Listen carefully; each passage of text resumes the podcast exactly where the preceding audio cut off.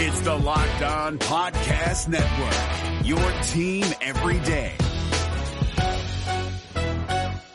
Jackson Gatlin here, host of the Monday edition Locked On NBA podcast. Every Monday, I cover the three biggest stories in the NBA with the local experts from Locked On. It's an awesome recap of the weekend of the NBA and a look at what's ahead. Mark your calendars on Monday to join me for Locked On NBA podcast, available on YouTube and wherever you get your podcasts.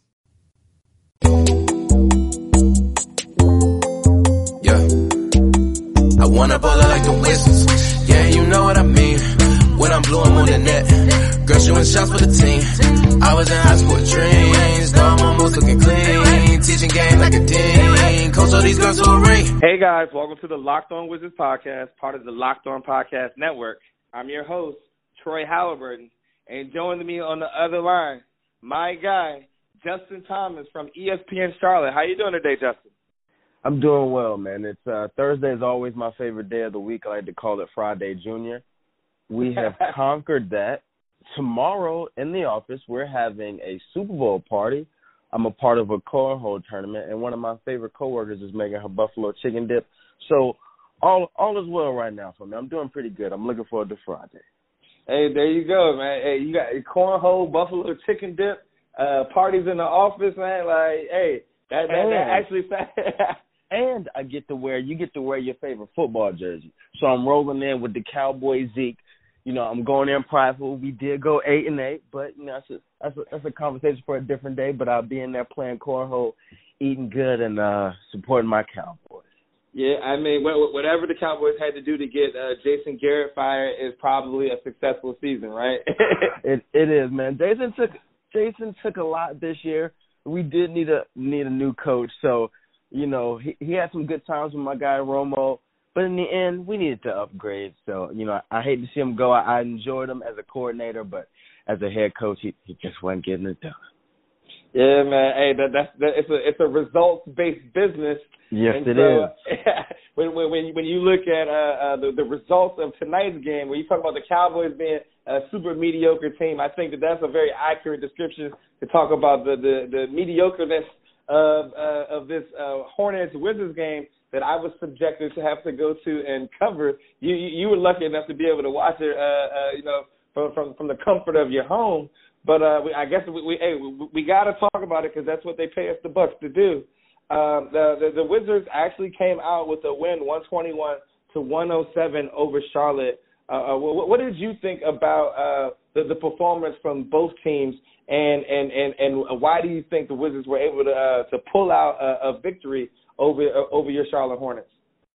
I kid you not, when I was watching the game, I want to say midway through the third, I'm thinking out loud to myself, they don't pay us enough to do this. There's no way. They don't pay us enough money to sit here and watch bad basketball. Tonight, you never know with the Hornets. And I remember preparing for this. I believe the Wizards were like fifth in offensive efficiency or something along those lines. So when I saw that, I was a little worrisome because I've watched a lot of Hornets basketball, and the biggest issue with the Hornets is consistency. Mm-hmm. You don't know what you're going to get from them. There are nights where they come out, there's a proper attention to detail. There's a proper effort. You're like, okay, hey, you know, we know they're not the most talented, but they came out, they competed, they just didn't get the job done. Tonight, they were bad. There's really no other way to put it. And after the game, Coach Borrego was not happy. He was very candid, and he said there was a lack of physicality, presence, pride about going to get a rebound. You know, the Hornets were out rebounding by 21, I believe, tonight. And yep. He said it. You know, if you're not going, you know, buckle down and do those things needed, knowing that this team has a small margin for error, you don't deserve to win. And tonight, they let's just say they didn't get the dub. Yeah, well, hey, look, if you say that, you know, the Charlotte Hornets, if their Achilles heel is being inconsistent, I think that the Wizards are very consistent, but they're just been consistently bad on the defensive end. So that's why James Borrego is probably even more upset that, you know, he's looking like, yo, we gave up 58 rebounds to this team? Like, 58. You know, 58 rebounds. This is definitely by far the best game that the Wizards have played as far as controlling the paint and playing with a little bit of assertiveness on the inside. Because this is something this team hasn't done through the entirety of the season. And you talk about them having the number 5 most efficient offense. They got the 30th least efficient, most efficient defense. So, this is something that I think that, James Borrego has every right to kind of dig into his players with the effort that comes with, giving up that many rebounds to a Wizards team that, quite frankly, they're just not very good defensively and not very good at closing out possessions. But for some reason tonight, they were able to outwill the Charlotte Hornets. I remember I was sitting on the futon watching the game, and there's always times throughout the season Coach Borrego say, we didn't start with the right effort. Our attention to detail was not there. There wasn't a lack of urgency. We just came out flat. And tonight I'm watching the game like, you know what? They had to rally to beat a bad Knicks team Monday night. And tonight they came out, they look well rested. Borrego talked about, it was a tough game for them Monday night having come back from Paris. So I was like, okay, I'm going to give these guys, I'll give them that leeway. Even though they just came back from Paris, I'm like, you're playing the Knicks. The Knicks are a bad basketball team. You should be able to beat the Knicks at home. So they rallied to do that. I see them start the first 12 minutes of the first quarter. I'm like, they don't look great. But, they're getting after it. They're moving up and down the floor. They're getting to the paint. I'm like, okay, this might be something. And I've always said, and this dated back to the Steve Clifford era, the Charlotte Hornets struggle with putting four quarters of good basketball together. They didn't close the first half well. They went into the half up 6, but even that last 4 minutes of the second quarter, you could really see Washington like, okay, all right, we playing with right now. So I was like, okay, you got to feel good. You're going up to the half. Then the third quarter comes. They hit a couple baskets. You're like, all right. Next thing you know, the Hornets did what the Hornets do, not play good basketball when they needed it. That second half was just dreadful. Washington got whatever they wanted, whenever they wanted it. Yeah, it was tough because just like you said, the Hornets took a lead to the half, but unfortunately, they were outscored 31-19 in that third quarter. And I think a bigger thing, is the fact that some of the guys that they were letting come out there and beat them. We're talking about Isaiah Thomas, he had 11 points in the third quarter. I know this is supposed to be the Isaiah Thomas redemption tour, but from the perspective of Washington Wizards fans, it has been anything but that. And so it has been few and far in between for him to have good nights shooting. And so for him to come out and score 11 points in that third quarter and really kind of spur the Wizards and get the momentum back on their side and kind of lead them to flipping the game. That honestly says a lot about the Hornets, the effort that they put forth for tonight. And so when you look at guys like Devontae Graham, who I think is, definitely one of the leading candidates for most improved player of the year. But, he and Terry Rozier, if they're coming out and they're struggling to keep up with Isaiah Thomas, then, it was going to be a long night for them to be able to compete. Yeah, Charlotte goes as the law firm of Graham and Rozier goes. If the law firm is not hooping, Charlotte's not hooping. And I would say I've been wanting to talk about this for a while now. In Charlotte, there was a lot of clamor. He was coming out to the year hot. He had the big 40-point night in Brooklyn. People on Twitter saying, hey, most improved. He should be an all-star reserve. It was just all over the place. I'm like, guys, he wasn't on the scouting report. So these nights, you see him coming out here balling, he's having 30. He's giving you 40. He's giving you 28. He's giving you 29. And people are wondering, where did this come from? The other teams are sitting there thinking, Devontae Graham, the guy from Kansas? Now, since that 40-point night, and now that he's on the scouting report, it's been a lot harder for him. He's not just showing up and lighting teams up anymore because now teams know, hey, we got to cut the head of the snake off. And we know Devontae Graham starts everything for the Hornets. And if you can take care of him, you'll have a really good shot at winning. And tonight, he didn't have his best outing, 4 of 13, 11 points. I know Monday night he wasn't feeling well. I know Coach Borrego said they had a bug that was going around the locker room. But, you know, the old school cats say if you're on the court, you can play. So he hadn't put together two good games, and when him and Rozier don't play well, it's usually an uphill battle. And tonight, that was the case again. Yeah, I think for Devontae Graham, when you look at, him only scoring 11 points, but the number I'm looking at right now is that 3 of 11 shooting from three-point range. And so I think that was, the weapon of choice for Devontae Graham throughout the course of the season so far. I know that he started out the year for the first, 20 or so games, he was shooting around 40%. He was lighting them up, man. People were talking about, he need to be in the three-point contest. And, at that point, like, I was like, shoot, I'm with it, like, because Devontae Graham was really playing well. But I think that we've seen what we call in statistical analysis, what they call a regression to the mean. Oh, so, I like that. Yeah, exactly. So, when he probably was shooting a little bit above his head. And, I'm not saying that he's a 3-for-11 guy, with that percentage. But I think that, he's definitely somewhere in the middle right there. And, I think that if his three-point shot is not falling, I think that greatly affects, the level that he's able to come out and play. Like, when he's making his three-point shot, he is, on that, all-star level or slightly below all-star level guards in the East. But, if he's not making his shot, I don't think that he does enough as far as having the complete game to kind of overcompensate for him not hitting his shot. Oh, no, he has not – well, let me not say he has not worked on that. He has not added that level of his game because he has to also be able to hit that free throw line, that mid-range jumper, because that's what he don't have. Because if he's not shooting his threes, you're like, okay, we're good.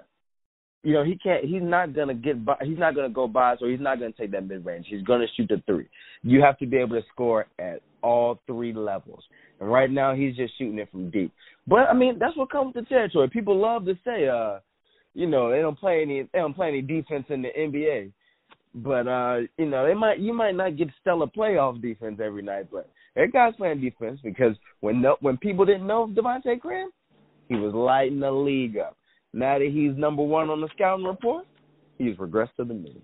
Yeah, there you go. I mean, that scout report matters. Trust me. I know the Wizards won a couple of games where when Bill was out and we had dudes that were coming straight out the G League. And I'm telling you, I know for a fact that the opposing players were taking them for granted because they were looking at that. They were like, yo, I don't even know who these dudes are. Oh, yeah, they get back to the huddle like, coach, I don't even know who 15 is. Yeah, exactly. Yeah, we had a dude on a two-way contract. His name was rookie Garrett. His name is Garrison Matthews. He went to Lipscomb University. I promise you that. Oh, wow. I promise you that nobody in the NBA knew who this dude was, but he was coming out lighting them up for three. So, but he ended up getting hurt. But I guarantee you, if he would have been continued playing, and once these teams realize, okay, identify the shooter, and they start closing out on him, that really changes a lot about how effective that one can be. Oh, yeah. People think that – see, the beautiful thing about the NBA is the really, really good players in the NBA, they make it look easy. People think you just roll the ball out there and Harden and Steph and Katie and Giannis, these guys just go for 40. No, it's different when guys know what you're going to do and they're coming to stop you. It's a complete difference when you don't know what to expect. And, it's tough. Like Devontae gets plenty different looks. He gets multiple looks. Guys they put longer wings on him. They do whatever. They blitz him sometimes off the pick and roll. Like he's getting so many different looks now. He's like, wait a minute. Before, it was just going under. I was shooting over top on the pick and roll. I was living large. I'm trending on Twitter. People are talking about me for most improved. Now they're like, okay, we know what you like to do. Now let's see if you can go do that. And the NBA, they're known for the best players making it look easy, but I guarantee you, if you go talk to Devontae Graham right now, he'll tell you, oh, no, not that easy. And I just roll the ball out there and say, go get buckets. Yeah, man. Hey, but you know what? I agree with you 100%. And I think that, this is all about, You know, in the NBA, there's all different types of levels that you have to be at as a player. And so Devontae Graham, he passed that first level of, okay, am I an NBA player? He's answered that question definitively. Yes, he's an NBA player. Am I an NBA rotational player? I think he's answered that question definitively. So now the next step for him is, all right, can I be a quality starter and be able to come out here and help my team win basketball games? So I think that's the next evolution for Devontae Graham as a player. And, you know, I don't think that, you know, he's really at that level right now. But, you know, for a guy who coming from where he's come from and the trajectory that he's on, you know, I feel confident in him being able to kind of figure this thing out. And so I think that this is a good segue because there's another guy who I want to talk about. I know Wizards fans are listening to this podcast, and they're like, man, it's 15 minutes in, and they ain't even start talking about what I want to hear yet.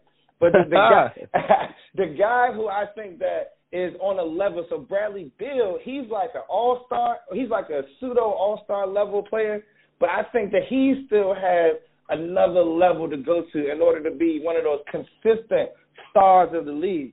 So I want to take a quick break, and on the other side of this break, I want to talk to you about Bradley Beal's omission from the Eastern Conference All-Star team and get an outside perspective as to what you think about that situation.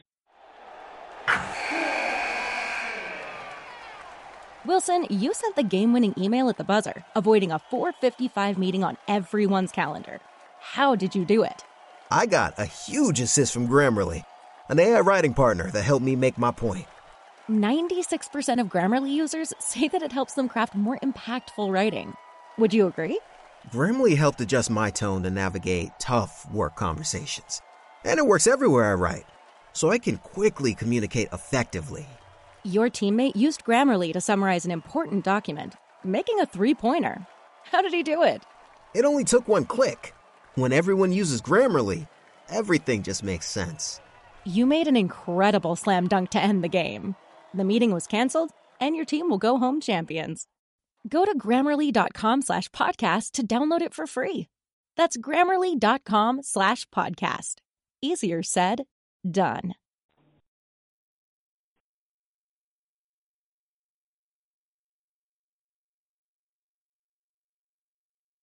All right, now, Justin, this is what the people wanted, man. We 15 minutes into the podcast, and they look at the people. I know they want to hear about why Bradley Beal didn't make an All-Star team.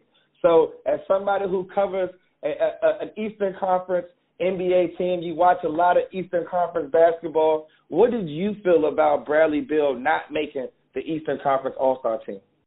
Well, to be honest with you, I knew this could happen. I didn't think it would happen. But, you know, now I'm not the biggest Bradley Beal guy. I don't really know why I'm not a big Bradley Beal guy. But, he has a strong argument. Now, when I know that he saw second-year player Trae Young get in, now I know that sent him over an edge. Because, I mean, if you're asking me, I'm probably going to give it to Bradley Beal over Trae Young. Yeah, it's a weird balance. Are we doing it off of your team's success? Are we doing it off of your numbers? Are we weighing a little bit of both? Because, I mean, it's tough. Like, Bradley Beal, he doesn't have John Wall. He has Isaiah Thomas and himself and Scott Brooks. So, yeah, that's a rough formula already. So. It is.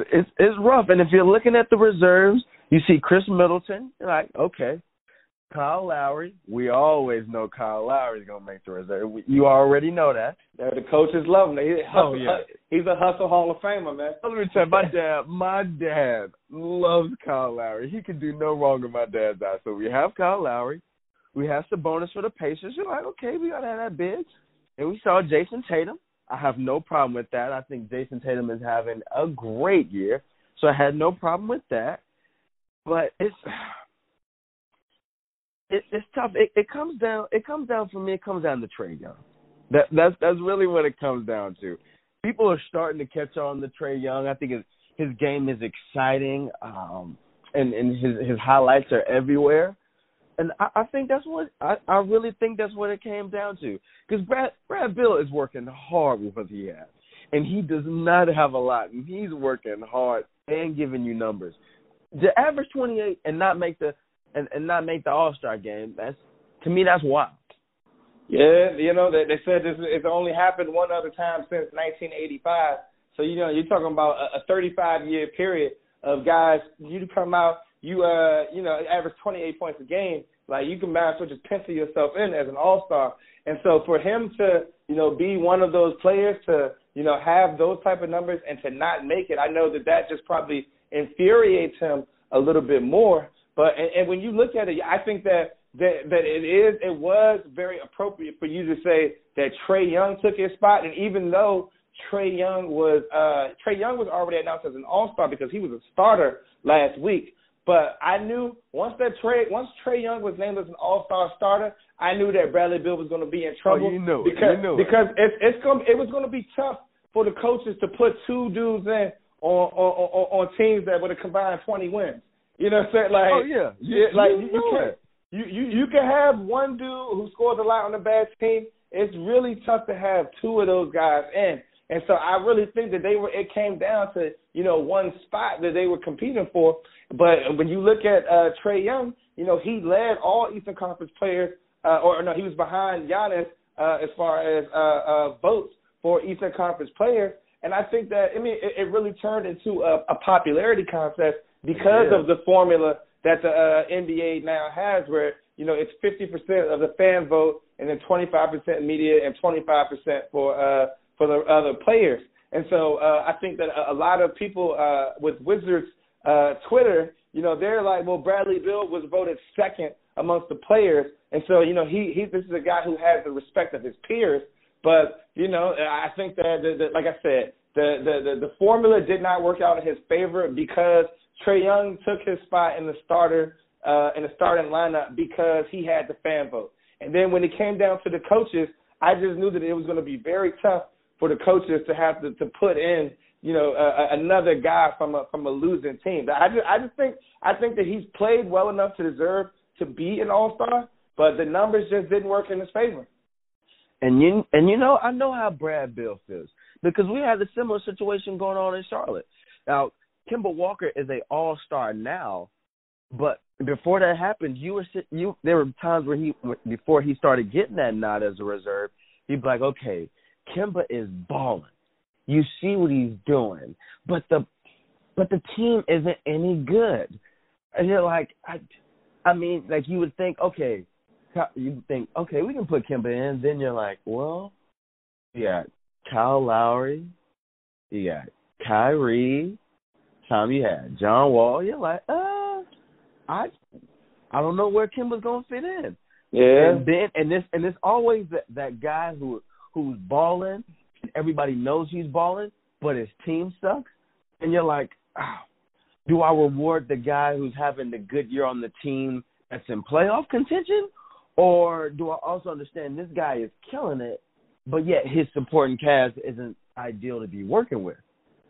So you're sitting there like, do I reward winning, or do I just go out here and say, hey, man, we know how good this guy is. He's already been an All-Star. The Hawks are a joke. Yeah, I'm with you. Like, I know how Brad Beal feels. I know.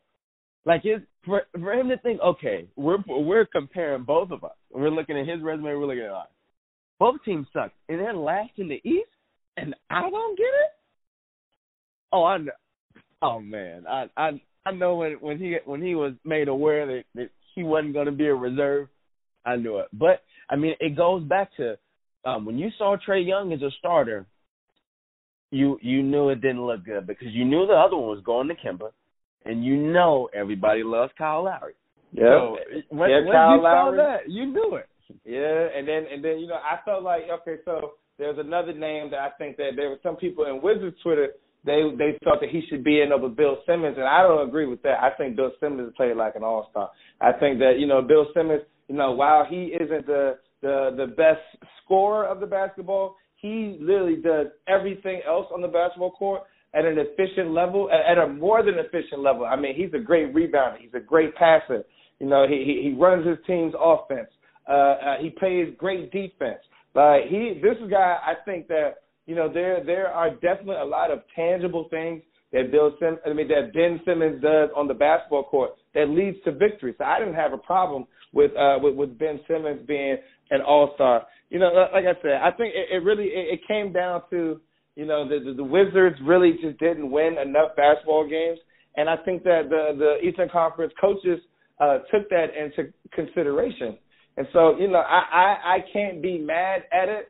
And honestly, when I look back at the Wizards, the way they performed over the first half of the season, you know, there were a few games that they could have won, and Bradley Beal was a part of the reason as to why they weren't winning some of those games. So, you know, I look back on, you know, the second game against Charlotte. So this is the third game that the Wizards and Hornets have played. The Wizards won the first game at home, and then the Wizards actually lost in Charlotte. I thought that was a game that the Wizards could have won, a game where Bradley Beal, you know, when the Wizards and the Hornets play, Bradley Beal is penciled in as the best player on the court. But he hasn't played like the best player on the court in a lot of those games this year. So I think that, you know, that kind of, you know, when you go to Charlotte and you know what I'm saying, you let Devontae Graham come out there, outwork you and outscore you, like that. Oh, yeah. That's something that, you know, you got to look at yourself first before you know you start pointing fingers. And I think that, you know, Bill missed the mark on some games that he could have won and helped put himself in a better position. The one thing that Kemba did when Kemba started making it, despite the Hornets not making the playoffs, is Kemba. You already knew that the Hornets weren't beating the better teams in the league, so you didn't worry about that. Right. But those teams that's like 6, 7, 8, and then the bad teams, Kemba will ball. Putting in work every night. Oh, yeah. That's why he was balling. Yeah, I don't know. I've watched Kemba put the team on his back. He's like, oh, if I got to drop 45, 50, whatever I got to do, I'm coming out. I'm playing well in the clutch. I'm crossing dudes up. Like, you know what I'm saying? Like, Kemba, I think, and I feel like that is that level of you know, this is actually kind of funny that you know that we're having this pod right now. I think that there was a real heavy debate last year on that last All-NBA spot, and so when you look at the All-NBA team last year, the third team, Kemba Walker ended up making third team All-NBA over Bradley Beal, and because Bradley Beal literally was the next man up, it was 8 points or something like that, you know, on the point. It was close. But I felt like the difference was that, you know, that Kemba is a dog, and he put the team on his back. And even though we all know that Charlotte didn't have enough talent to be really competing, you know, for contention in the East. But like you said, them teams, the 6 seed, 7 seed, 8 seed, and below. Oh, yeah. Kemba coming out there, he putting in work. Like, he was working. You turn on the TV and be like, oh, the Hornets played the Magic. Oh, God, that probably was a dunk. Then you see 44 come across the screen. Kemba Walker, what? Kemba Walker had 44? You're like, oh, man. Then he's hitting a couple buzzer beaters here and there. Then he has a couple step backs. So now you're starting to see it now. Because Trae Young is made. He's a fancy ball handler. He's pulling up deep. See, Brad's just going out and getting the buckets. Yep. He don't do that fancy stuff. Yeah. So you'll get Trae Young. He'll do a nice move. Then he might trend on Twitter. Then Famous Los might put a video up on Instagram. Like, you need all of those things to work in your favor. Like, I remember the first time Kemba got a Famous Los video, I was like, okay. People know who he is now. Once you get the Famous Los stamp of being a guy that's good but your team is terrible, once you get that endorsement, that brings in a different set of eyes, a different audience. And that's how you get there, because then people say, oh, yo, Kemba? Oh, Kemba, nice. Then some of the players like, oh, Kemba, oh, he gave us 32. The next thing you know, he's in as an all-star reserve. Yeah, I'm right there with you. Like, and so that's where I think that, you know, when I you know, kind of close out this topic right here. But when we talk about the different levels, I feel like Kemba definitely did reach that level where he was a consistent All-Star. He was a dog. Like, you know, he's a guy that, you know, that you could rely on to come out and give his team the best opportunity to win, especially versus teams where they should have the opportunity to win. And I don't think that Brad has honestly reached that level yet. And so, you know, I think that he is still growing into the player that he will ultimately become. And he's still young. That's, I feel like a lot of people forget that, you know, Brad is only 26 years old. Like, he's been in the league for a little while now, but, you know, this is a guy who, you know, he's still technically, they say that, you know, your NBA prime is supposed to be between, 28 and 32. So he still hasn't even reached his prime years yet. And Two more years. Yeah, I feel like that, you know, he still has to go through some more growing pains.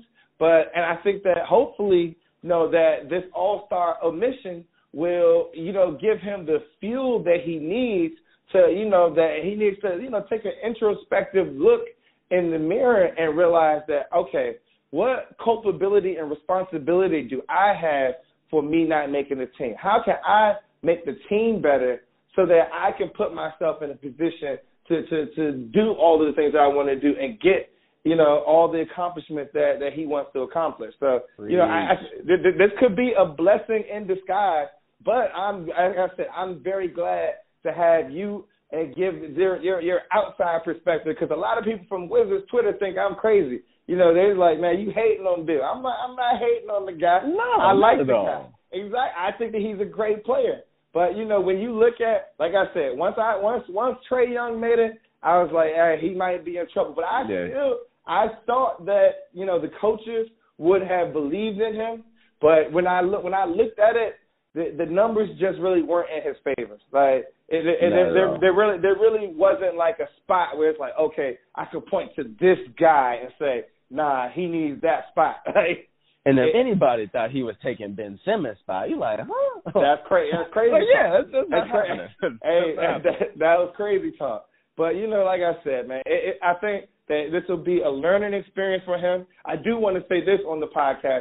I am not a fan of the fact. I'm still here, actually, in the arena recording this podcast. And you're remote and in North Carolina right now. But I was in the locker room after the game, and I go in there. And Bill's locker's already cleared out. He done left the locker room. So he didn't even talk to the media. Bill had no time for y'all. He had no time. And so I think that, you know, that's a whole nother pod for a whole nother day. But I do think that there is a little bit something brewing where, you know, like I feel like the Wizards organization, they're really kind of coddling this guy. And it's like, you know, I know Kemba, on days when they lost, you know, if you're the franchise player, you lose or you did. We didn't even lose. We won the game. You stand in front of your locker and you answer the tough questions. That goes with a part of the responsibility of being a star player in this league. It ain't just about, you know, coming out and scoring and doing, like, you got to be the face of the franchise. And like I said, standing in front of your locker, answering the tough questions after a win. It should have been easy. Like, I can understand if they lost. They got blown out. If I could say one thing here, since we're talking about accountability, if there's one thing I can say, is Terry Rozier has been phenomenal. He came from a winning situation in Boston, and he's come down to Charlotte, and every single game, he sits there and he answers every single question. He doesn't point the finger. He accepts all the blame. Like, yesterday was like Monday when they beat the Knicks. I believe he had 30 that game. Yeah, because nobody else was really doing much Monday night. He ended up finishing the game with 30. And, you know, everybody, you know, people are asking him in the locker room, you know, Terry has this feel. This is your career high. You know, you had a great game. He says, the only reason this is a great game is because we won. I could care less about 31 points. I just want to win. And that's wild because Brad Beal, he won the game. He had a great game. And he left. The one thing I will always be able to give the Hornets credit for is the Hornets have always had a quality locker room. Dating back to the Bobcats, and they had Al Jefferson and Gennaro Pargo. The Hornets have always had a really good locker room. Because I know for a fact if Brad Beal was doing this in Charlotte, we definitely on Twitter trying to fire him up. Yeah, hey, we definitely trying to do it. You can speak of the consistency of the Hornets having a good locker room. I can speak of the consistency and the direct opposite end of the spectrum. And ever since I've been a Wizards fan, I've been covering the team. So they've always had turmoil in the locker. So you guys even had a Morris twin for some time. Yeah, we had Markieff in here, man. You know that he came in here. He had us coined up talking about some death row DC, man. Like, hey, I ain't gonna lie, Markieff was a funny dude, man. He's one of those guys that you know you talk to him, he don't really have a filter. So for us media people, you know, we love that. Oh, that is. You know, I'm not gonna lie. When the Hornets brought in Lance Stevenson, I was thinking, oh yes. We're finally going to get a loose cannon. Exactly. I was wrong. Lance Stevenson, great in the locker room. I was like, Terry Rozier, I'm like, yo, I done heard some things about Terry. But you know what? I'm going to give Terry the full – I'm coming in here with a clear heart, open mind, see how Terry's going to be. And Terry has been the ultimate professional. I've been waiting for somebody to just spill some stuff into this voice recorder, and they will not do it. I have not had that pleasure in my years. And I think I'm going on 6 or 7 seasons, and I've not had anybody just get on the voice recorder and just get reckless. So I envy you in that. Yeah, man. Hey, look, man, covering Washington basketball, man, there's never anything that, you know what I'm saying, the drama, that's it. So, we don't never have to worry about that. It's always going to be entertaining, man. Man, I'm jealous, man. I'm jealous. Yeah, man. Hey, but you know what, though, man? I want to take another quick break. I want to get your opinion on, because I know the NBA trade deadline is getting ready to come up. I want to sit back and have a quick conversation and looking at both of these teams and their rosters and thinking if you think either team will be making any moves at the trade deadline and maybe pick out a player or two if you were another team that you would be trying to maybe acquire from either Charlotte or Washington. So, yeah, we'll take a quick break. On the other side of that, we're going to finish up with that. All right now, Justin? All right. That works for me, my man. I like it. No matter what moves you made last year, TurboTax experts make them count. Did you say no to a big wedding and elope at the county courthouse? That's a move. Did you go back to school to get your degree? That's a move. Did you relocate for a fresh start? Well, that's literally a move. Maybe you moved into a houseboat instead of a house, or switched gears from rideshare driving to video game streaming, or you rode the stock market to the moon and back. TurboTax experts make all your moves count, getting you every credit and deduction you deserve. They'll file with 100% accuracy and get you your max refund guaranteed. So, switch to TurboTax. Make your moves. They'll make them count. See guarantee details at turbotax.com/guarantees. Experts only available with TurboTax Live.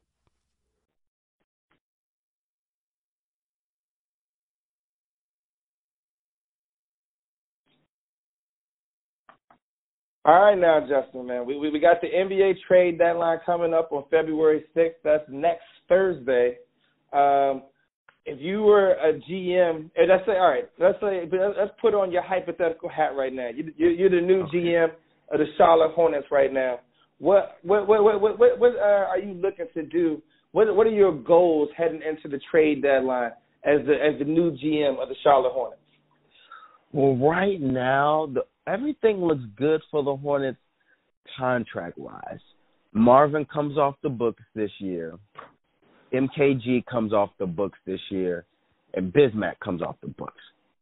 So the Hornets, I believe, if my memory serves me correct, going into the next season, the Hornets, I believe, are second or third with the most cap space going into next year.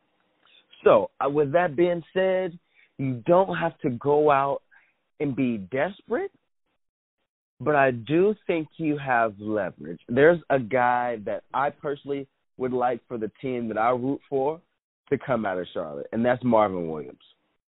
Mm-hmm. Marvin Williams, I would love to get to my Houston Rockets. Before I get to Marvin and my Houston Rockets, I would say I know contending teams are going to call about Marvin, but I think you have you can't just rush into a decision with Marvin because wait a minute. If Marvin was certainly correct, Marvin's gone. Actually, yes. So you don't get Marvin for another year. So I'm thinking that somebody's going to want him, and I'm hoping it's the Rockets because the Rockets, we need consistent shooters and we need guys that can defend. And if Marvin Williams does nothing else, he can give you 15 minutes of defense in threes. So hopefully there's a Maury can get on the phone and call my man Mitch Kupchak and see if he can make something shake. Outside of Marvin Williams, you have Malik Monk. That's kind of the hot name that people talk about when it's Charlotte and the trade deadline. He's intriguing. There are a lot of times where I really don't know because he hasn't played consistent, but you can see what he could potentially be in pockets. Mm-hmm. And I was listening to, I want to say this was All the Smoke or either the Knuckleheads podcast, and they were talking about how often is it the organization fails the player rather the player failing the organization. And I look at Malik Monk, and I don't know if he needs a change of scenery, but you can watch him in doses of 2 and 3 minutes, and he could give you 25, and you'll be like, who is this guy? And then you'll see him play for 10 minutes straight and be like, okay, I understand why sometimes he doesn't see the floor. So I would say those two. Marvin Williams for a contending team is you need an able body and a veteran that can shoot. 3 and D guys will always be in demand in this league. So Marvin is one, and I would say two is Malik Monk. If there's a team that think they have a system or the culture that can work for him, because for whatever reason it just hasn't worked in Charlotte. So Malik Monk, if there's a team I think that is looking for a wing that they're good enough to say, okay, if we go get Malik Monk, we don't need him to be a contributor right away. A guy that we can come in, we can bring him off the bench and say, okay, maybe he can work in our system, so he didn't work in Charlotte. So if there's anybody that gets moved or there's anybody that they're inquiring about, I would say Marvin Williams, Malik Monk. I'm with you on that because, I think Marvin Williams is definitely one of those quality, like you said, those NBA, those 3 and D guys, they're never going to go out of style. And the current structure of today's NBA, like he's always going to have value to contending teams. But Malik Monk is the guy that is really intriguing for me because I definitely agree with the sentiment that a lot of times that the organization that you get drafted in has a great impact on, how the beginning of your career is going to go. And so, I think that there are a few franchises out there with great cultures, with great coaches, with great locker room situations that, you could get Malik Monk in and that he could probably turn into one of these, Lou Williams, career, 20-point-a-game scorer guys. Like that. That's how I honestly see Malik Monk. The ideal scenario for him is to be that scoring punch off the bench for a good basketball team. Man, when he's playing well, when he's shooting the ball, he's getting out on the break, he's running the pick and roll effectively. He's a completely different guy. I've seen Malik Monk go for 25, 3 out of 4 nights. And you're like, oh, my gosh, this is the guy that they wanted out of Kentucky. And then he can go on a 2-week stretch where he's terrible and registers 2 DNPs. Yeah, man, it's tough. It's tough. And he even does the other I want to say they were in China because he played well in China. I remember trade rumors that came out that said the Knicks were interested. And I think Malik Monk had 28. I was joking on Twitter like, yo, Malik said, get him to the guard. As soon as the rumors came out, he had a great game against the Bucks in Paris. And I was like, man, you know what? If you could just get him somewhere in the right system, man, he can play. It, for whatever reason, it has not worked in Charlotte. But if I'm in a situation where I don't need him to be like an immediate contributor, a guy that I need for 25-plus minutes, but if I can get him where I need him for spells of 13 to 16, I definitely think you can see a Lou Williams or a poor man's Jamal Crawford or something like a Spencer Dinwiddie, a guy that can come in, give you buckets, and just be instant grits. Yeah, I mean, and the thing is, those type of impact players, I mean, those guys swing games, literally. So, you know, I think that, you know, Monk, and especially if a team were, you know, calling Charlotte and trying to give up, you know, some future assets, you know, a future draft pick or, you know, a young player, I think that it was something that, you know, that they should definitely consider. I'm gonna flip it to the Wizards now. Let's put on your GM hat again. They just named you. You're the GM of the Wizards. Would you consider? Would you trade Davis Bertans? The guy. That's the name I think is one of the hottest names around the NBA when it comes to, you know, guys that are available. Would you be interested in trading this guy who, you know, he's on the last year of his deal? He got an expiring contract. He only makes $7 million per year. But if you trade him for him and he's an unrestricted free agent, you got to be assuming that, okay, am I going to be able to re-sign him? Am I going to be able to pay him whatever number that he is that, you know, he wants? But for a guy who's 6'10" and shooting 45% from three consistently, like, you know, I'm trying to figure out what his value could be around the league. I'm taking some calls. What are you doing, new Wizards GM Justin Thomas? Oh, I'm fielding calls. I am fielding calls. I saw him when they came to Charlotte, and he came off the bench. I want to say he went like 8 of 10 from three. Oh yeah, I remember that game because the Wizards were getting dogged. They were down. Yes, like they were 20. Getting dogged, and he came off the bench. Firing. Yeah, he's a walk-in 9-0 run waiting to happen. Like, I mean, I'm talking in 60 seconds, he hit 3 shots. Oh, he just cut the lead down by 9. Like, if he missed, I would say 3 or 4 that game. I wouldn't say he finished maybe 8 or 12. He missed 3 or 4 that just rimmed out. Like, if the luck was on inside that night, the Wizards probably could have tied the game. He was that good. I would listen because you never want to let an asset walk out the door for nothing. Mm-hmm. And now you're getting to where the league is becoming, it's leaning towards just being more offensive and everybody's just raining threes.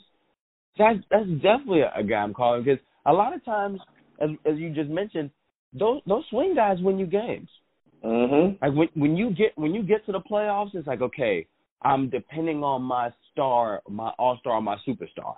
They're going to be good. Let's say they're good for at least 2 games. We know we're going to have to win the 3rd game. It might be an ugly one. In the 4th game, we might need an unlikely hero, specifically somebody off the bench. The bench is going to have to win you 1 game. And a guy like that can come in and can give you 12 in 2 minutes, if not faster, you have to field calls. So if guys are offering, as long as you're not accepting an awful contract in return, I'm definitely fielding phone calls because contending teams, this is the time of the year when you're a bad team and you have a quality asset, you're trying to take advantage of the contending teams. Like, for example, Memphis with Andre Iguodala. They're just sitting down there waiting like, we know one of you contenders need him. And we're not just letting them go, but if you're willing to give us some good assets, we'll gladly let you have Andre Iguodala at a nice price. So at this point, when you're the bad team and they know you're not making the playoff, but you have quality assets, I'm listening to everything. You never want to let an asset walk out the door. When you have a bucket like that can give you 9 and 90 seconds, you got to see what you can get for that because I know there's something you can get. Yeah, I mean, you know what? I tend to agree with everything that you're saying, and, you know, I would definitely be, like, fielding calls. But, you know, for and this is reporting right here, for some reason, I honestly don't think that he gets moved at the trade deadline. And I honestly don't know if he's really available. Now, I don't know if that is something that I would do. If I were the GM of the team, I would definitely at least be taking some calls. Oh, you got to listen. You got to listen. Yeah, but from everything that I've heard, it doesn't really seem like new Wizards GM Tommy Shepard is very interested and trying to even take calls. So you know that, you know what that signifies to me. It signifies to me that, you know, that there must be some type of you know, back deals working between the Wizards and Bertans' agent that, you know, they probably already got. They might already have a figure settled on what they're going to do and free agency this summer. And so, you know, for you to not take any calls on a guy who's a free agent, that you got to be really confident that you're going to be able to re-sign it. You're definitely bringing them back because it makes zero sense for a guy like that with that skill set for you not to field calls. So if he's not moving, they're thinking, okay, we're keeping him. We have Brad Beal. We can pair him with this guy. I hope and pray I get to see my boy John Wall come back and be healthy at some point in time. Because I feel like I ain't seen my man in 2.5 years. It's been a while. Hey, but I'm going to tell you this, man. I go to Wizards practices and stuff. Man, I know you know, there's videos and stuff of Wall out there. I mean, he looks good, man. I'm he out there. I mean, he doing reverse dunks. He looking quick, explosive. You know, I think that this is one of those situations where the Wizards are being overly cautious because it's been a year since, you know, that he had that surgery on his Achilles. So I think that the Wizards are being overly cautious and you know, taking their chances by, you know, letting him fully recover and then put him out there next year. So, you know, I wouldn't expect to see Wall play this season, but I feel confident in going out on the limb and saying that he's going to be back next year. He's going to look like that guy again. Like you're already paying him the Brinks truck. Just like there's no need to rush him back. Like we're already paying him an arm and a leg. Let him get healthy. You have him. You can finally pair him with Bill to see what they look like. You got Bertans off the pine. You're like, okay. Yeah, you might have a little team there. Yeah, that's exactly. So that must. You know what? Now that we've actually had this conversation, I feel like that's something they have in mind. Like we're gonna get John next year. Let Brad see what he can do. Let's see what we have on this because I feel like you guys' season is similar to the Hornets. I consider the Hornets season a big question mark. Yeah, that's exactly what this is. A big question mark. You're like, okay, can this guy do this? Is this guy gonna blossom? Is this guy going to stay in his role here? Oh, is he a starter? Is he a role player? So, so you know, these guys in Washington are going through the big question mark, too. So, that makes sense now. I see that. So, I'm looking forward to next year to see my dog Wall come back anyway. So, exactly. As long as they don't rush him back, no setbacks, my boy will be back. Yeah, I know everybody from North Carolina loves him, and John Wall loves North Carolina. So, that's my man. I went to go see John Wall in probably one of the greatest high school basketball games I've ever witnessed. When he played in the state championship his senior year, I was a junior. And I think every kid in Charlotte who considered themselves a hooper, we were all packed into one gym because they made that trip from Raleigh, North Carolina to come play the state championship in Charlotte. Greatest atmosphere I've ever been for some private school, high school basketball. The gym was packed. One of my favorite memories. Hey man, that John Wall high school mixtape is still legendary. It might be legendary. The best hoops mixtape. It's legendary, man. It might be the best high school hoops mixtape of all time, man. Oh, I agree with that. Yeah, man. Hey, man. But Justin, man, I greatly appreciate you taking the time to come on this podcast and wrap it up with me on a variety of different subjects. I'm sitting up here. I'm still in the arena. I got the arena workers. They walking by me. They get ready to start cutting the lights off. So I think that might be breaking the floor. They breaking the floor down. Exactly. You already still doing here. Exactly. You already know how it is, man. But hey, I wanted to give you this opportunity right now to go ahead and kind of plug yourself and plug your work. Let the Locked On Wizards listeners know where they can find you on social media and also where they can find some of your great work that you do covering the Charlotte Hornets. Well, you can find me on Twitter at Justin Thomas NBA. I've learned I used to do a decent amount of writing until I realized people don't read anymore. So I do a ton of tweeting regarding the Hornets, the NBA, and all things sports. But I am in the process of putting together a Hornets podcast, hopefully in the coming weeks, if not weeks, within the coming months. So stay tuned if you're interested in that. But, you know, outside of that, if you're trying to talk hoops, you're interested in anything that the Hornets got going on, go ahead and give me a follow at Justin Thomas NBA. Yeah, like I said, you're a great follower. I've been following you for some years now, and when it comes to the comings and goings and knowings of sports in the state of North Carolina, I think that you are a very good source for a lot of that information. So, you know, as all the listeners that are out there, like, go ahead and give my guy a follow. And just as you said, if you want to talk sports, like, hit him up. He responds to people. So, you know, just keep that discourse going. Hey, you got you, man. Twitter, the NBA community is probably my favorite of all the communities I'm a part of on Twitter. The NBA community is by far my favorite. It's pretty forward-thinking, and the jokes from NBA Twitter are to die for. So, you know, if you're trying to get on there and holler at your boy, definitely give me a follow. That's a bet, man. All right, now, Justin, man, I greatly appreciate you for taking the time to come on, man. This is great. We got to do this again in the future. There's one more Wizards Hornets meeting, so let's try and go ahead and pencil ourselves in for that one, man. Oh, yeah, man. You can lock me in. Anytime anybody wants to talk Hornets, I smile from ear to ear, because not many people ever, you know, want to talk basketball or anything that has to do with the Hornets. So you go ahead and pencil me in, man. I enjoyed it. Thank you for having me, and I look forward to doing it again. All right, man. Hey, appreciate that, man.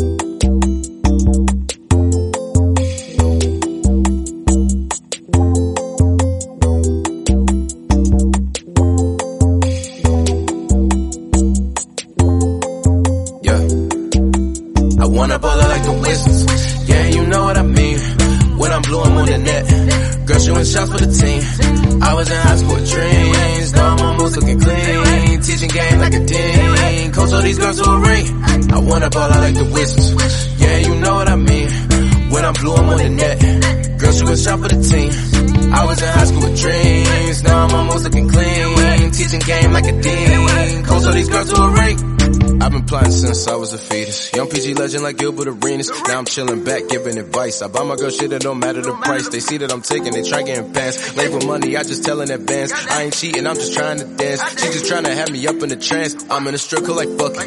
They just trying to make some buckets. Love when I slide down my ones, but it bounced like a ball when I struck it. So if you ever see a real nigga like me, just let him live and just be how it be. Go to the club with them two and you'll see that with a J, we'll be on the same team. I wanna baller like the Wizards, yeah, you know what I mean. When I'm blue, I'm on the net. Girl, shooting shots for the team.